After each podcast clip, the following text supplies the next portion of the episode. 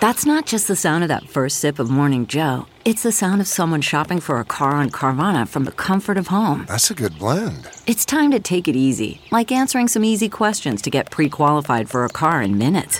Talk about starting the morning right. Just like customizing your terms so your car fits your budget. Mm-mm-mm. Visit Carvana.com or download the app to experience car shopping the way it should be convenient, comfortable. Good morning. I'm Kelly Hoskins with your St. Louis area news powered by Bommarito Automotive. St. Louis City Police investigating the city's 142nd homicide. This time last year, the city only had 123 murders. The latest murder happening on Garfield in the Ville neighborhood. Police say that they rushed to the scene just before 7 p.m. and found a man in his 30s dead from multiple gunshot wounds. No word on any motives or suspects at this time. In another tragic case, this time involving a father charged in the death of his three year old son, Rodney March.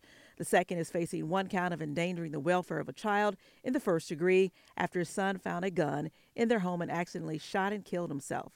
St. Louis County Police say March left the loaded gun in reach of his son, Rodney March III.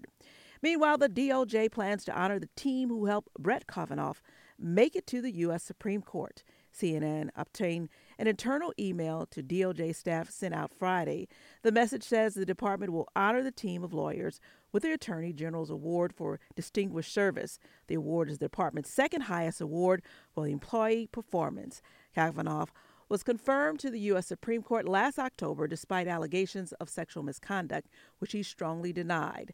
From the Fox 2 Weather Center this evening, it will reach 70 degrees, much of humidity, and tonight it will be cooler and comfortable. From the Fox 2 Newsroom in St. Louis, I'm Kelly Hoskins.